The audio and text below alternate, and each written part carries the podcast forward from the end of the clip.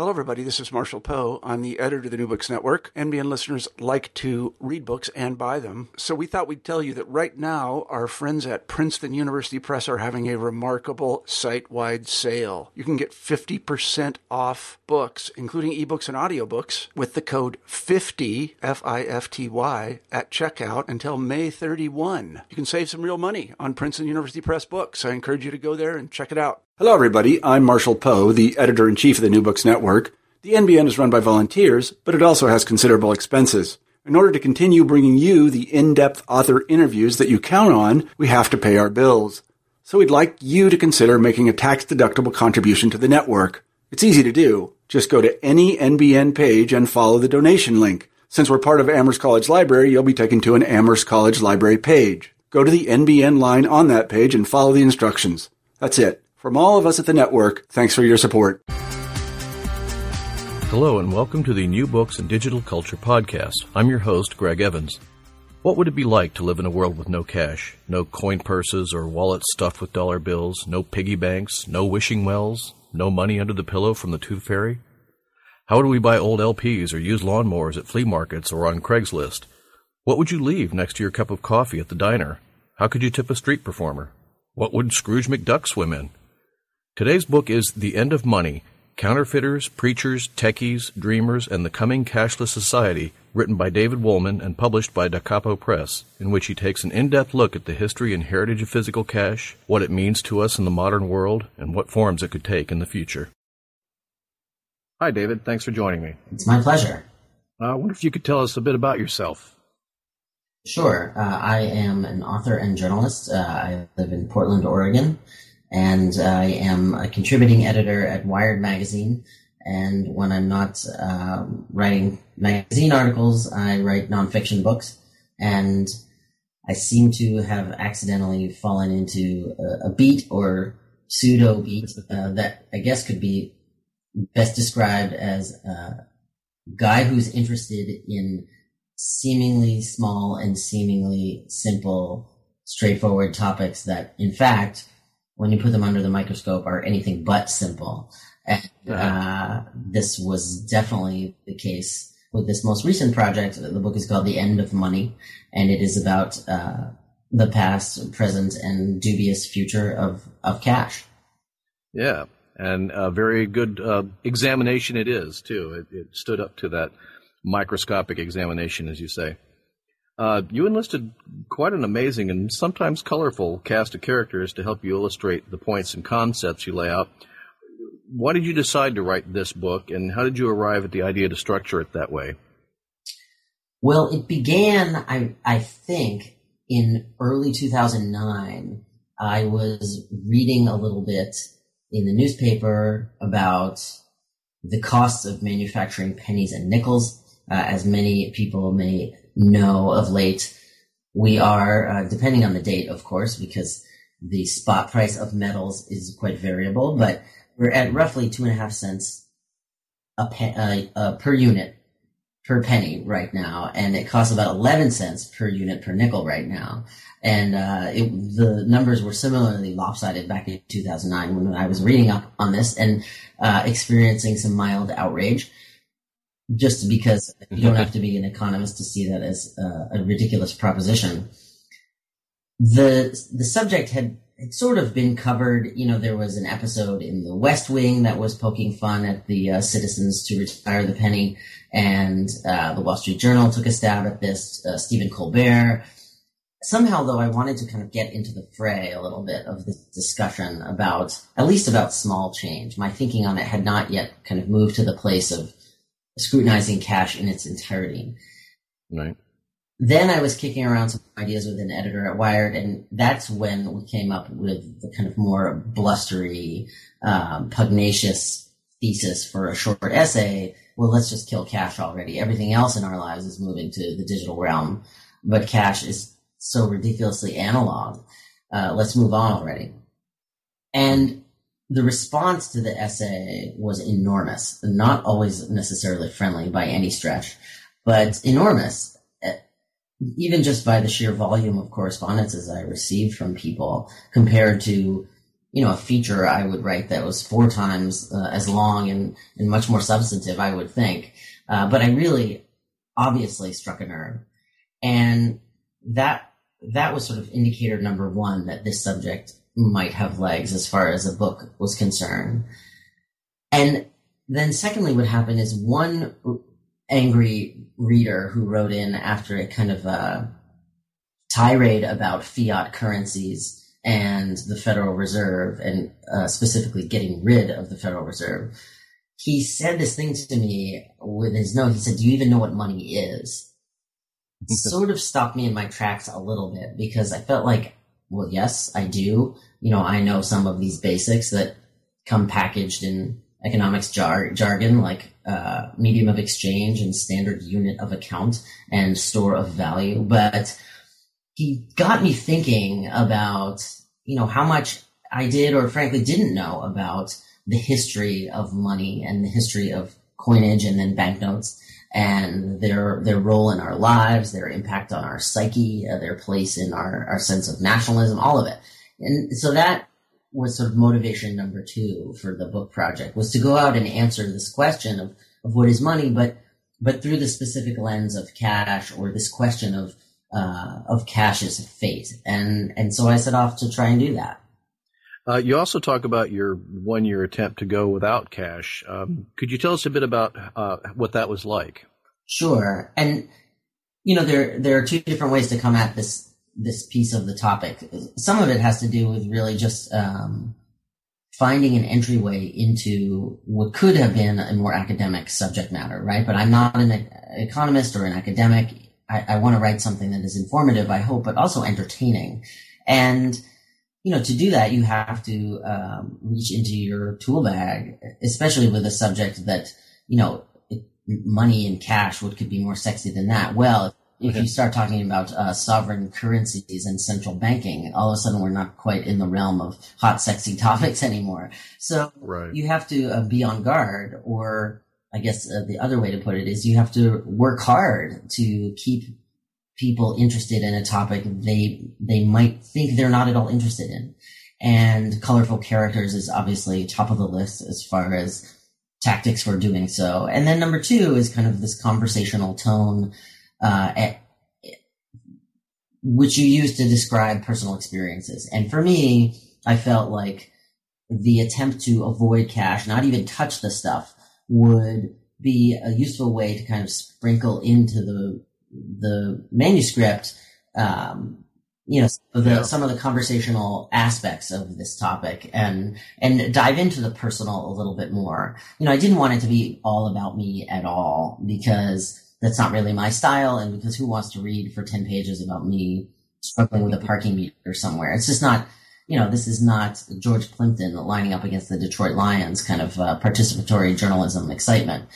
But there were occasions, and we can touch on some if you'd like, when, uh, you know, when, when my cashless lifestyle did sort of get me into a pickle a little bit. And when I felt like it could sincerely add to the conversation or the points I was trying to make in that particular section, well, then I would kind of um, bring it in or roll it out. And when it really felt um, extraneous or um, kind of showy or silly, uh, I, I got rid of it. And of course, you know, I'm hearing from people who say there's not enough of, of you and your cashless year in the book. And then I'm also hearing, thankfully, uh, from people who say, no, no, no, that was just enough. Like we don't, we don't need you in the parking meter.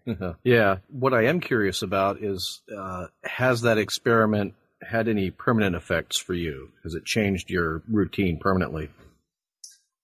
Not too much. I mean, you know, the, the fact of the matter is it would be infinitely harder to go all cash for a whole year, if not impossible practically, or the right. financial and time costs of that would be severe as far as going off to pay my, my car loan and my oh, payments yeah. and all these things in cash. I mean, it would just be asinine. Uh, and there were many weeks that would go by where I didn't really even notice that I was, uh, conducting this, this experiment or living this uh, alternative lifestyle deliberately, although not the alternative lifestyle you might be thinking right there.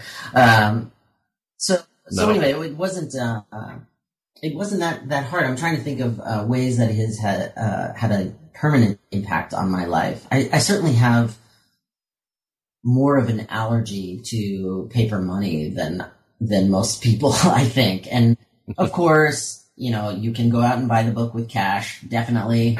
That, that comes up a lot at book readings. And of course, if someone were to give me a briefcase full of cash and it was totally above board transaction, I would not refuse it. I still, uh, you know, I'm, I'm a writer, not a gazillionaire, so I respect cash's purchasing power, right?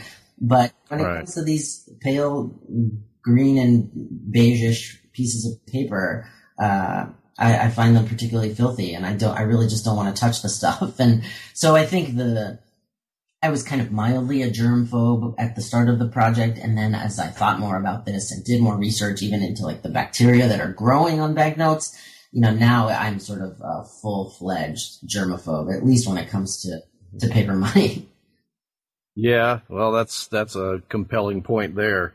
Uh, it's not one I tend to notice myself, but it's I think it's valid. Well, Have you part noticed? of that has to do with how uh, how wired we are to love the stuff, right? And this was a really section uh, to explore in the book and and kind of unpack the psychology of money.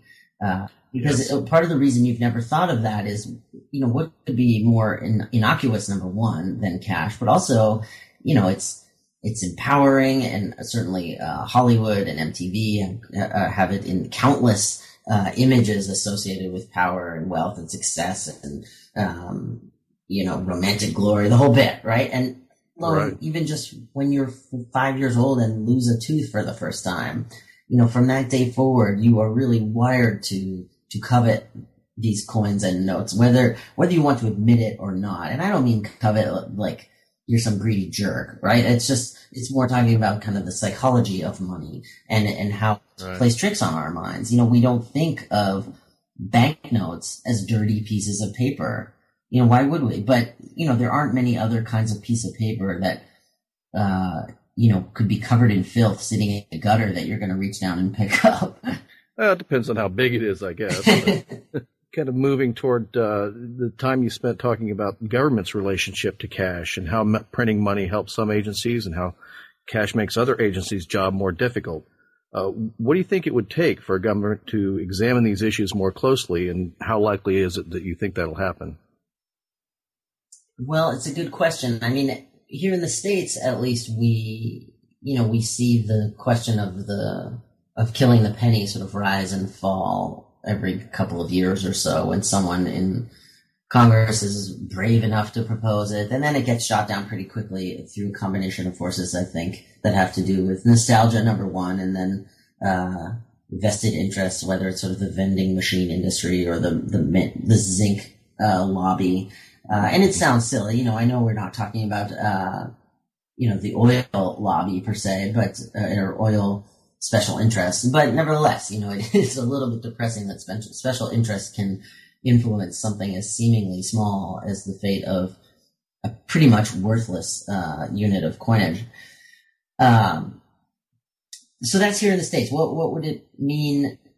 How could we get government agencies to have a more earnest dialogue about the, the pros and cons of cash? I think if we look abroad, we can see examples of how this actually is happening. And one place uh, where the conversation is um, most lively right now is in Sweden. Uh, they have a culture where they used to use a lot of cash, but now they've had a real backlash. And you have a union of bank employees lobbying the government quite hard to get rid of cash entirely because they're sick of robberies and Mhm. the costs that they incur. And you also have a more outspoken head of the central bank, uh, which I think matters. And you know, he he is um, referenced in the book because he says some things that central bankers are not supposed to say, uh, e- either by content or clarity. you know, central, central Right. bankers are supposed to be uh, boring, number one, and vague, number two. And you know, he said things to me that, and and in public that, frankly, uh, you know, you couldn't really get away with here, at least in the United States right now. For example, he was saying, you know, government needs to have a more honest accounting of the cost of cash. This is not word for word, obviously, but his point was that government needs to have a more honest accounting of the cost of cash. It's not just manufacturing, distributing, and babysitting the stuff. right? Government also has to pay law enforcement officials to go after bank robbers and pimps and drug dealers, all the people that are using cash uh, to um, bolster their businesses. And right. government has to pay not just to uh, reimburse the bank for lost funds or damage to a vault or what have you, but you know the um, the hospital bill for the bank employee that was injured, or the PTSD counseling for those who were involved in a, a scary episode, or what have you. You know, there were these concentric circles um, that extend outward uh, from from cash itself, whether or not it's involved in criminal enterprise. That you know, this guy is saying we, we need to account for um, more carefully because citizens are incorrectly thinking that having correct change available to them in every single cash register throughout the land is like a um, a constitutional right for them when it isn't. It's something you know, it's a service, and I, you know, I think I think that's something that will be important for this for the future of of money and and, and cash and specifically. Uh, so if if we are in the states ever going to move ahead with, you know, forget just killing cash entirely. If you, if that's too radical for you, let's talk about killing the $100 bill. You know, that conversation has to be from Treasury on one side, which right. is obviously profiting, to talking with FBI and Secret Service and DEA about how much the the role of the $100 bill in the underground economy uh, makes their job harder Right. Yeah. Yeah. It's, it's it was uh, fascinating to, and that's another thing that had never really occurred to me when thinking about money is all the the pluses and minuses in terms of the profit involved, so to speak, versus the cost of it. it was, uh, there were one of many eye-opening things about the book. Uh, you mentioned the the shadow economy um, that exists because of the anonymity of cash how would no more cash prevent crime? Um, could non-trackable alternatives be found? So the short answer is that getting rid of cash, of course, will not eliminate crime. And I, I don't think from your question that's what you were suggesting. But no, the position no. I have to uh, take or a disclaimer right. I feel compelled to make uh, because a lot of people sort of uh, they have this reflex response that, well, if you get rid of cash, it's not like you're going to get rid of crime. Crooks will just move into the digital realm. And of course they will. You know, they're already there in spades. But the reality is that let's talk about bank robberies in the United States, for example. 10,000 bank robberies here in 2009, 2010. There is no way you could honestly tell me that in the cashless future, all 10,000 of those idiot thugs would be tech savvy enough to um, adapt and become uh, computer hackers.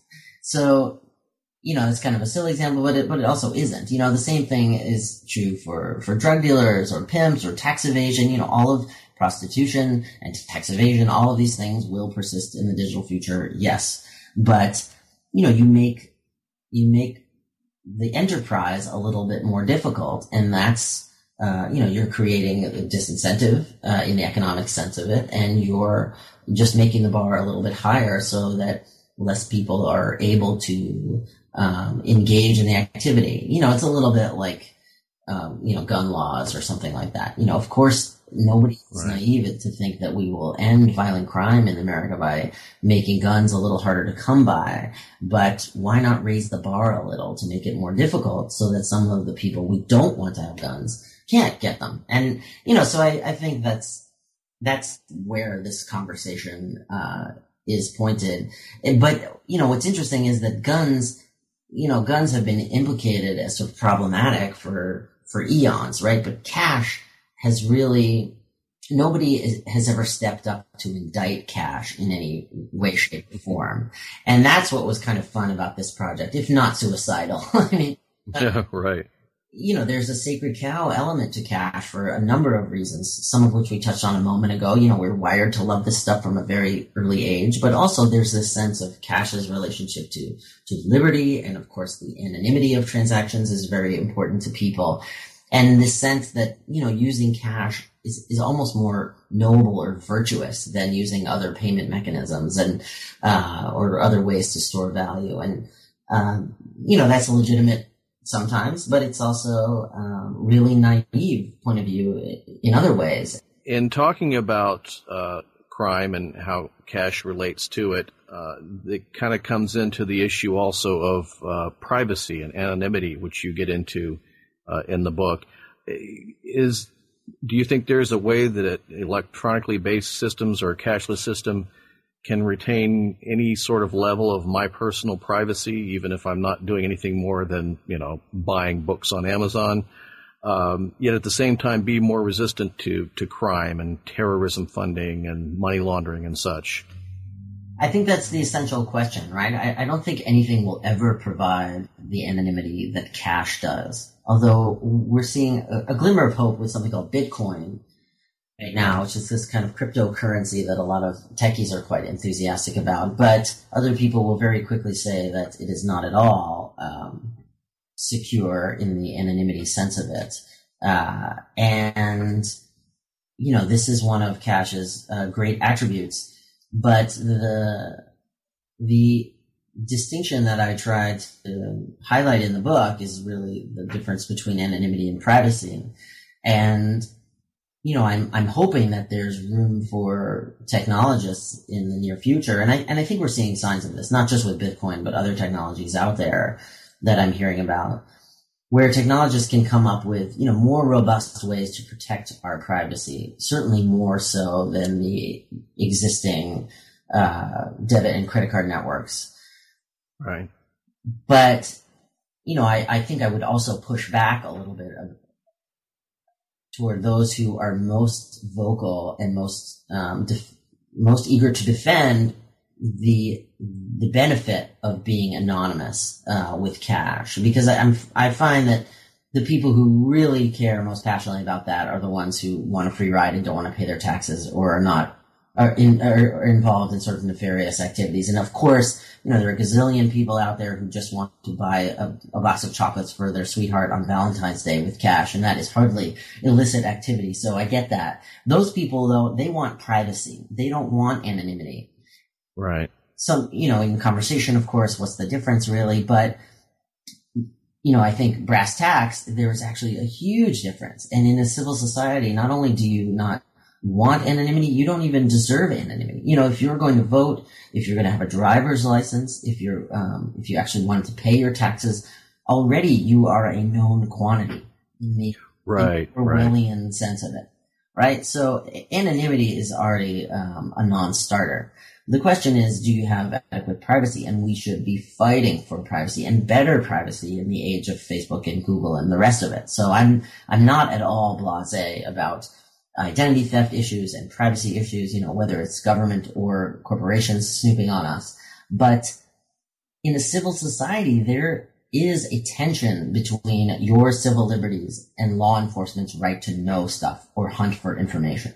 That, that is just how it is. And it can be a real drag and it can be very disconcerting, you know, when watching a movie like Minority Report or when just traveling on an airline and going through airport security uh, and seeing cameras everywhere and having all of your stuff examined. You know, that is an enormous invasion of privacy, but it is the kind of uh, continuous tug of war between our right to privacy and law enforcement's right need to know things. And, you know, this again, in this sort of uh, continuing the vein of, of kind of a suicidal thinking or thesis, thesis, I don't know if this is necessarily the most popular line of thinking, but it's one I'm willing to defend because I think uh, I think it happens to be accurate.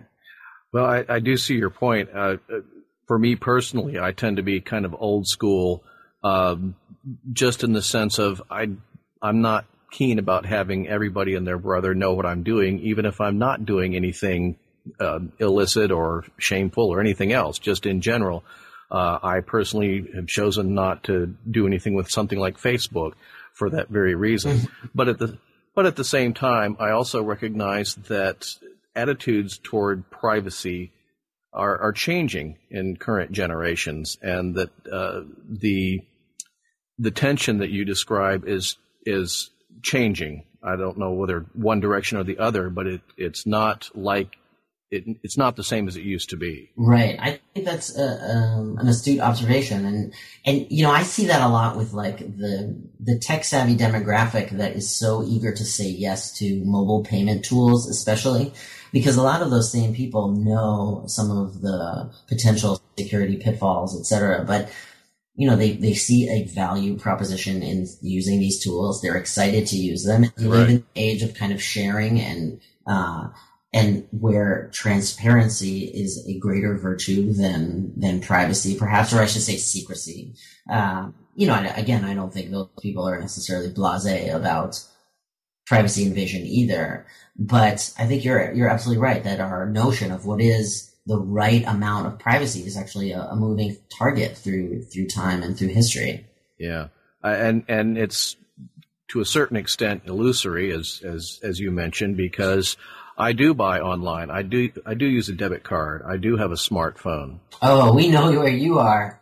Oh yes, Greg. I can see you now with my hidden cameras. can you see what I'm doing now? Hopefully, you're not uh, making a rude gesture toward me or something. No, no, no.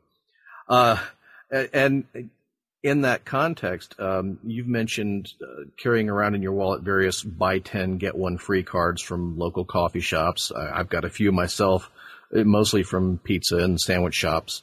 Uh, and that's, on the one hand, that kind of um, incentive tracking is not um, anonymous or private either. And yet we all eagerly embrace it uh, or embracing the uh, the uh, the buyer's card at, at, your supermarket so that you get the cheaper price and they get to track what you buy all the time or what the person holding your card is buying because it's not necessarily they don't know you but they know your signature so all these issues of privacy and whatnot are a lot more complex than than kind of the knee jerk reaction that some people have about I want my privacy. It is so true. And you know, zooming out a little, this is kind of the incredible paradox for me that has made this whole project so interesting is that to such a great extent, we've actually pushed cash pretty far to the periphery of our everyday lives, at least people like you and me in, in wealthier countries.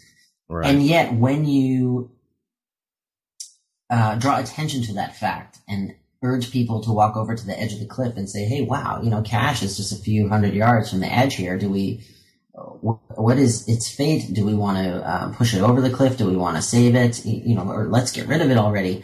People go bananas. Uh, fence mm. of cash as if it was the thing they're using all the time to store their wealth and as a medium of exchange, etc. When all of those people enjoy the benefits of money in electronic form, in various electronic forms, not just credit cards. Uh, you know, they enjoy these benefits even though they don't even stop to recognize it in, in that way, you know, or right. enjoy the benefits. You know, just having a bank account. You know, there's no drawer with your name on it, Greg, at the bank that wait what with a pile of paper or gold bars inside or anything like that. You know, it's just zeros and ones on com- on computers.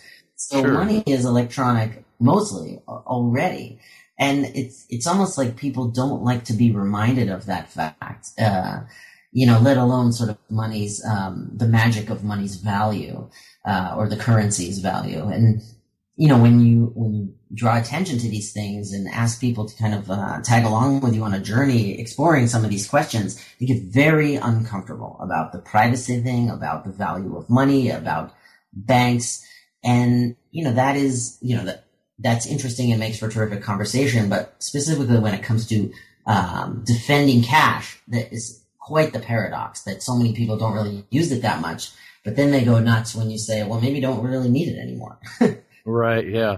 I, I think that uh, it may be that for a lot of people, although they don't use it in concrete form, it's still enough of a, a concept, a solid concept in their head that they use it for accounting even as they're moving away from using it physically.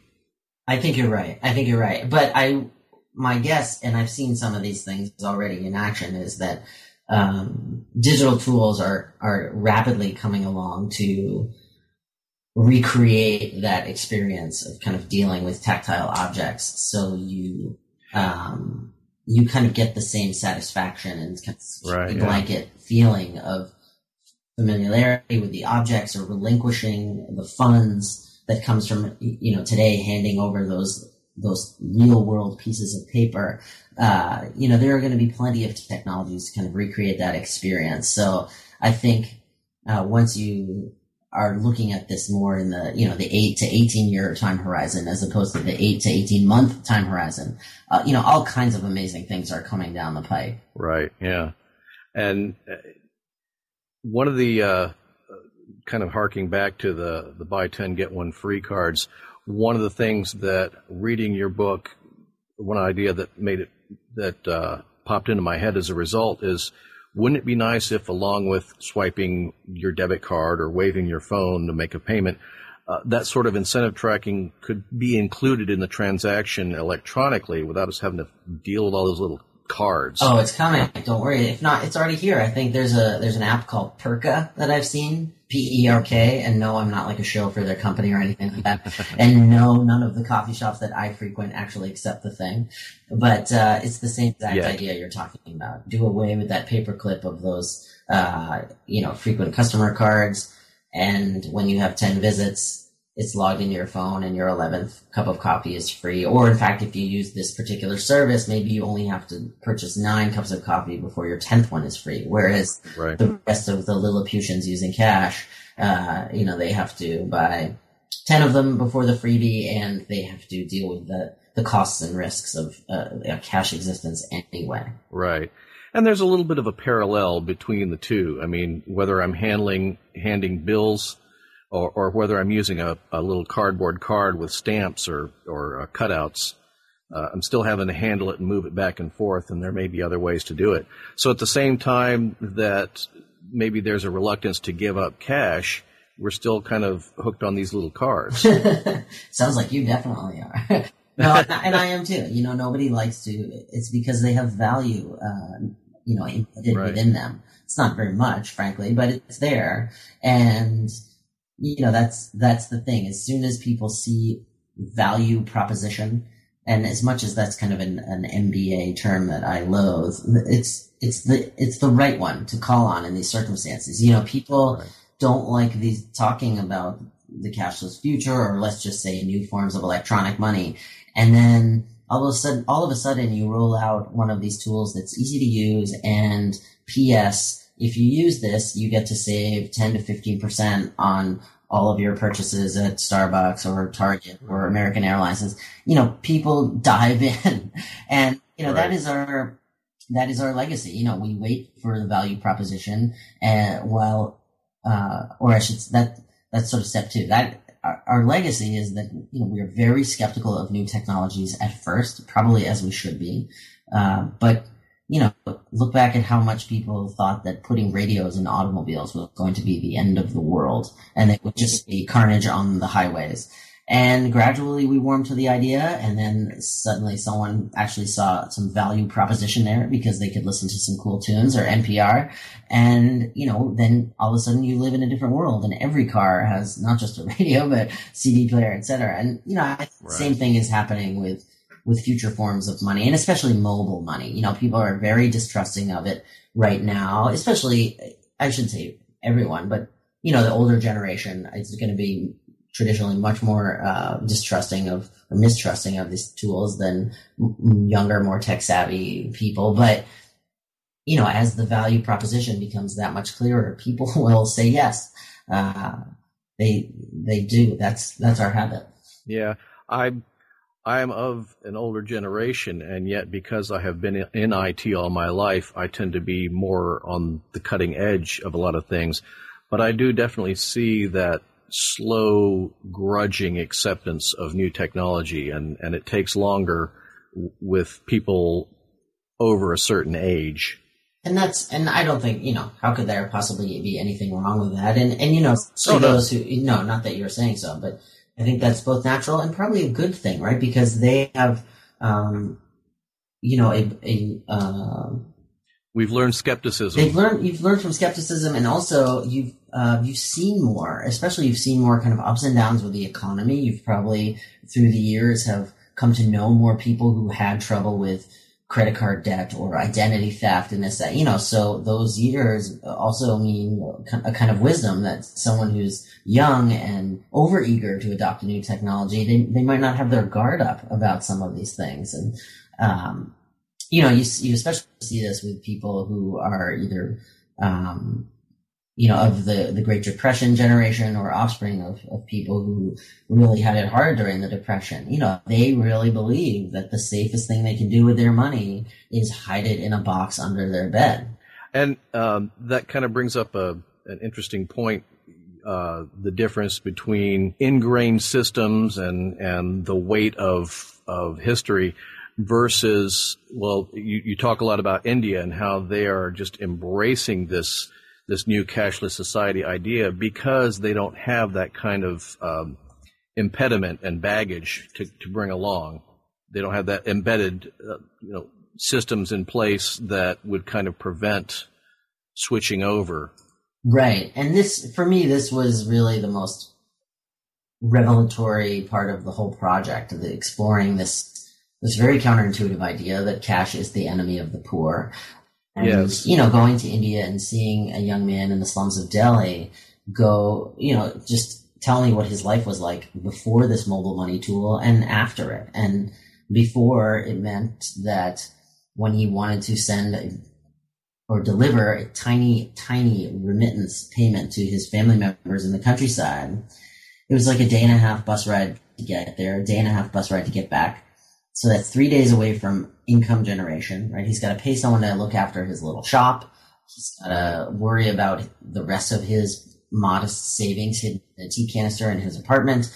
Uh, he's got to pay the bus fare, etc. All these costs, right? Just to deliver a little bit of money, and then he comes back.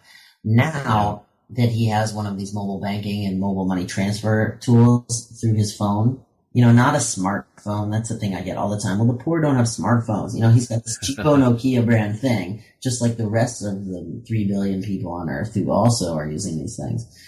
He can send that money like a text message, you know, to his yeah. countryside, and it's just a staggering improvement in his well-being and in his pot- uh, potential for building financial stability, climbing out of poverty, and staying out of poverty because you know, cash is actually a trap. Or if you're, if you're trapped in cash, you know, the costs are exacerbated. And, you know, it's not specifically because cash itself is bad. You know, the, the more nuanced reality is that cash's inconvertibility into electronic form can be so crushing for those people who, who are on the margins. And that's, you know, that's most of the planet.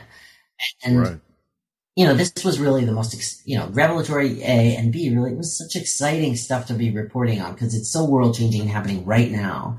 Uh, but it also pulled the conversation from the kind of, uh, you know, in, interesting, but but also a little bit tongue in cheek. You know, banknotes are covered in germs. Okay, well that's changed the world. But when you talk about the fight against global poverty uh, and the importance of helping people access the formal economy and you know the Gates Foundation giving 500 million dollars to support development of these kind of technologies. I mean now now you're really in uh, in in a substantive area, and for me that was just uh, you know it's just a delight to be learning about that and talking to experts about it and.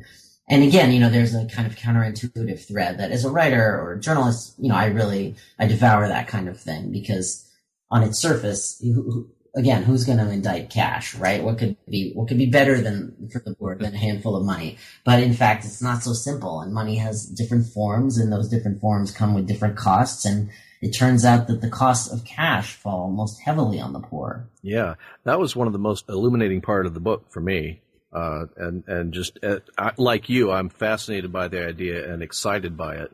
Well, I think a number I saw recently is uh, so one of the banner examples of these technologies is a thing called M-Pesa in Kenya, uh, which I think is going on about five years now. Uh, M, by the way, for mobile, Pesa is Swahili for money. And it started as a very simple money transfer service. The advertising was very straightforward, which was part of their success. You know, send money home you know, remittance sure. check, the remittance payments I was just describing, uh, often from an urban center like Nairobi to family members in the countryside, right? Well, already they have I don't know if it's like a quarter or half of all adults in Kenya are using this service, but even more That's amazing. walloping of a figure is that more money, more value is moving through the pipeline of the M-Pesa system than Western Union is transmitting around the globe. That's amazing. It really is incredible stuff, and uh, you know, I think uh, I think more people need to be writing about it. I certainly want to be. Yeah. So then that kind of brings up my next question, which is uh, what are some of the advantages, shall we say, of the informal economy that a cashless society would need to replicate? For instance, uh, what do you think would happen to under the table transactions? I mean, you mentioned paying a housekeeper as one example, or tipping, or flea markets, farmers markets. Uh, how about things like uh, classified ads, local private sale or trade, penny pincher type of papers? websites like Craigslist.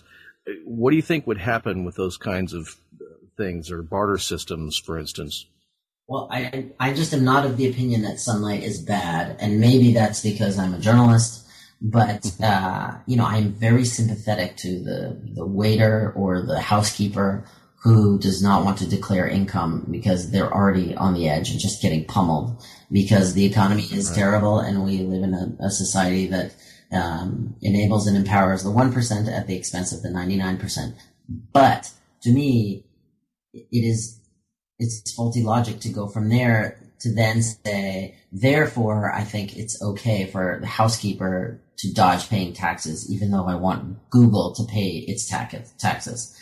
You know, I understand that giant corporations hiding their, their taxes, you know, by way of convoluted schemes and offshore accounts is, uh, has a much greater impact on the economy. But you know, we I think our nonchalance about everyday people hiding their taxes or, or hiding income and not paying taxes, or in your turn of phrase, under the table transactions. You know, our nonchalance about that actually um, circles back to kind of encourage an entire culture of nonchalance about mm. honesty with money, and maybe that's why we and our policy, you know, our policymakers aren't more um, aggressive when it comes to clamping down on tax evasion. You know, the number right now from the most recent audit for the tax gap, right? What we owe versus what we pay, or I'm sorry, what we pay versus what we owe. Know, this is on the order of 400 to 500 billion dollars a year. Wow. Now, not all of that is cash enabled evasion, obviously. Plenty of that is electronic, but a lot of it is because of cash. And so, you know, we need to do something about that. And it's sort of you know, I, don't want to sound preachy, although it's probably too late here, but that, that is all of us, right? And so until we can buck up and say, you know, it's not okay for the housekeeper, just like it's not okay for Warren Buffett. But having said that, you know, I, I feel like it, the other example, well, let me just do the other example here because it's even easier with immigration. A lot of people say, well, if you get rid of cash, how are we going to pay undocumented workers? Because they don't want uh, the scrutiny. They don't want their transactions to be traceable because they get to get deported, et cetera, right? So what, right. what you're saying in parentheses there is that our horrible immigration system is okay. I want to keep the status quo. Therefore, I want to protect, you know, and, and therefore we need cash around to pay the undocumented workers working in the status quo, quo situation. Do you see what I mean? As a, sure. Yeah. Not only is cash kind of a drag and problematic, but we also have a totally unsustainable and terrible immigration system. Let's fix that. and the same thing could be said with with tipping, right? So obviously, I don't want to get rid of cash before we have suitable alternatives for covering the needs of waiters and bellmen and taxi drivers, etc. But I also think it's a false premise to say that, um, you know, to say confidently that our system of paying people like two twenty an hour, and then the rest of their income is covered by tips you know, to, to say that that's like a, a, really strong approach to compensation, I think is just so asinine. It's why Europe has completely moved to, um, you know, a service, service charge. And, you know, this is like 19th century, um, aristocratic silliness, the, the culture. Yeah. And maybe what we need is not only to get rid of cash, but then also, in fact, pay people like a living wage. Uh, so, you know, it's almost like a, a two wrongs don't make a right situation for right. when it comes to tax evasion or the, the tipping or, or the undocumented workers thing. Well, I, am in total agree with, with, you there because I've spent some time as a waiter, and it's it has always struck me as being very unfair. Yeah, I mean it's kind of like indentured servitude with like some frosting on top. It just seems Yeah. ridiculous. And then to turn that around, you know, most waiters I ever knew have fudged a bit on reporting their tips. Right. And, you know, I can't blame them again, but that's sort of a statement about the economy. I don't think that's, that's Right. a statement. I don't really think that's a defense of tax evasion, or I hope it is. you know what I mean? I just don't think tax evasion is okay. And I know there's a kind of anti Robin Hood feeling to that kind of comment, um, also known as unpopular, unpopular statement number 24 by David Wolman. But it's still, it's still the case. And I just, um, you know, corporate tax evasion and white collar crime and Wall Street bankers infuriate me as much as the next guy. But I think in a very indirect way, we enable them when we turn the other cheek to to small scale tax evasion. Oh, I, yeah, I, that's a very valid point. I'm, I'm again, I have to say, I'm popular or not. I have to agree. Um, moving from that into a more technological realm, especially in the light of recent events like the hacking of multiple banking and merchant systems and credit card information, how much work do you think needs to be done to guarantee security and privacy enough that people would trust it, as it were, the the switch to a cashless system or to a predominantly cashless system? Much more work uh, needs to be done. You know, it's interesting. There have been so many breaches with credit card companies, right? But and yet, you know, it's not like they're going broke anytime soon. millions and millions and millions of people see a value proposition there. They see it as safe enough, and so they go for it. And I'm not, I'm not saying you should or shouldn't, but it's an interesting thing that, you know, no, no system is totally safe, right? Same thing with No, cash. You could have a counterfeit in your wallet right now and just not know it. And so the issue is making it safe enough so that people do this kind of cost benefit or, or risk analysis where they say, okay, it's, it's worth it to me. And, you know, the credit card companies to a great extent have, have achieved that. But I think, um, for technology companies, especially working in the mobile money space, you know, the bar is even higher because people are very suspicious of what's happening with their phone. And rightly so, I think, because uh, as I read in the book, you know, it's one thing to drop a call. It's another thing if you're going to drop my money into the, No, no, I no, never no. come back to you as a customer. Never, never, never. And I think a lot of these technologists and, and startups, they, they, they understand that, um, need, uh, for ro- robust security systems and redundancies to protect people's money and, and level of privacy, at least to the level that they're familiar with now, if not, if not greater. Um, so there's, you know, there's definitely room and need to make these systems stronger, but we also need to be a little bit more realistic about, you know, what is absolute security versus what is really, really strong security. The other thing is, I think it's, and I don't know if this is something you were envisioning or not, but I don't see us going from a cash society to a cashless society that use some alternative called X. You know, we're going to be a cashless society using alternatives X, Y, Z, A, B, C, D, E, and F, like, and onward. You know, there's going to be this kind of great flowering of of types of money and um, currencies and payment technologies that you can use through various digital devices. Um, and and in that sense, you know, cash is not something that's going to end because government declares it so on June first of twenty uh. You know, cash is dying this death by a thousand cuts, and slowly but surely, you know, there will come a day when when banknotes and coins will be as anachronistic as as a payphone, really, in, in my view. And you know, four years from now, of course not. But I, I think that's that's the way to think about this. It's that it's being nudged aside by by smarter and more convenient and more cost effective tools that people are saying yes to. And I don't know if if it will be the 700th new tool or the 50th new tool or the 10,000th new tool, but at some point we'll just have so many different ones that, you know, even governments and central banks will say, you know what, this is making and babysitting and transporting this stuff is just costing us a little too much money because nobody's really using it. let's uh, let's stop making everything but fives and dollar coins. Well, and that's that's certainly a, a point that's well il- illustrated in your book, and it's one that I uh, initially was a bit skeptical about, but it you build a strong case, and it's um, a very entertaining case too. Um, what do you see as the biggest hurdle or hurdles to maybe not giving up cash totally, but but adopting this new um, monetary model? Is it social or psychological and emotional, or technological, or political, or nationalistic? What do you think is the the biggest factor or factors involved? I, I think there are there are so many uh, political and, and, nationalistic. Absolutely. I mean, look here. We can't even get rid of the penny. Uh, we can't even have an honest conversation about getting rid of the penny. Uh, so so that's uh, you know that's a, a sort of a messy stew of political and, and nostalgic and um, nationalistic uh, sentiments, uh, let alone sort of the psychology of, of money and the greenback.